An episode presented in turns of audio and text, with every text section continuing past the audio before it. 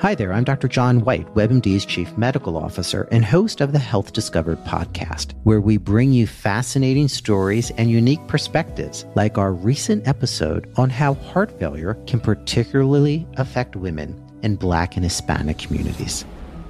We've documented it time and time again. She was young, she was Black, she was a woman. No one expected her to look like the face of heart failure. When you don't look like what someone expects, that's going to lead to delays in diagnosis. We all have to take this constellation of symptoms, treat it the same each and every time, whether it's a young person, a black person, a woman. If someone presents to me with my heart racing and feeling winded, I need to get an echocardiogram 100% of the time, regardless.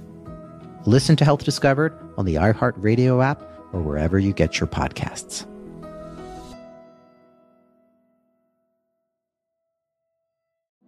Bene, per iniziare date un'occhiata a queste due frasi.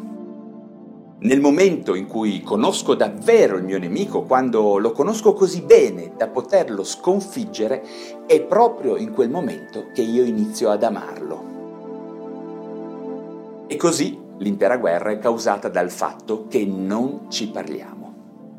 Queste due frasi molto interessanti a mio parere le ho prese da un film che non pensavo fosse così interessante e profondo, ovvero Ender's Game, un film che parla di guerra tra specie diverse, alieni e terrestri, insomma, la trama può essere considerata anche un po' banale, ma che non vi racconterò adesso, ma che vi consiglio di guardare. Oggi vi volevo portare un mio piccolo pensiero sulla guerra che ho concettualizzato meglio guardando questo film. E sì, anche io dopo qualche tempo volevo dire qualche parola al riguardo, non sulle guerre attuali, ma sul concetto più generale di guerra. E sì, perché ogni tanto molti di noi, esseri umani, pensano onestamente ed ingenuamente di essersi sbarazzati del problema della guerra. Certo ne abbiamo così tanti di problemi che molti di noi si rifiutano di pensare che i mostri più pericolosi, come dico sempre, sono proprio quelli che facciamo entrare noi stessi in casa nostra. Abbiamo la precarietà della nostra vita, il cancro, dobbiamo affrontare esistenze brevi, spesso affannate e poi, poi abbiamo una serie di mostri che decidiamo consapevolmente di far entrare nel nostro giardino. La guerra è uno di quelli, sicuramente. Ma che diavolo è la guerra e perché noi esseri umani siamo così affezionati a lei? Beh, io vi posso dire quello che penso, ma credo che le risposte a questa domanda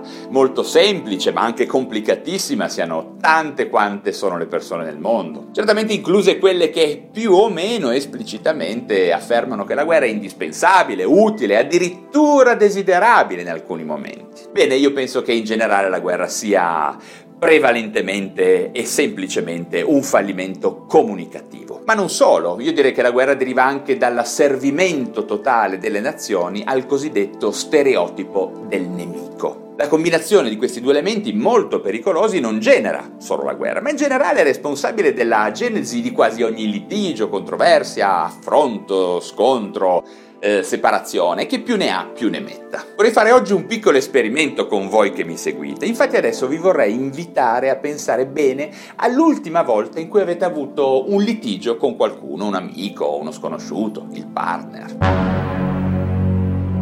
Bene, ci state pensando? Quello che accade in queste situazioni e presumo anche in quella che state richiamando in questo momento alla vostra memoria, bene, è che si parte sempre da uno stereotipo, una specie di screenshot di foto che è nella vostra mente della persona con cui avete appena discusso. Ricordate che sempre, e dico sempre, queste specie di simulazioni che abbiamo nel cervello delle altre persone che conosciamo, beh, semplicemente non sono le persone che conosciamo quelle con cui ci ritroviamo a parlare tutti i giorni, a queste, chiamiamole persone simulate che vivono dentro la nostra mente, a questi stereotipi, noi spesso attribuiamo valori, idee e preconcetti che non esistono. Sono anomalie che rendono queste simulazioni piuttosto poco affidabili. E poi su questa premessa, che di per sé è già parecchio problematica, come potete capire, ci innestiamo le nostre difficoltà comunicative. I non detti, gli impliciti, i vari io pensavo che tu lo sapessi, ma perché non me l'hai detto, eccetera, eccetera, eccetera. Inoltre, nell'era della velocità, il tempo che tutti noi decidiamo di dedicare alla comprensione degli altri è estremamente rarefatto, quasi inesistente, e quindi,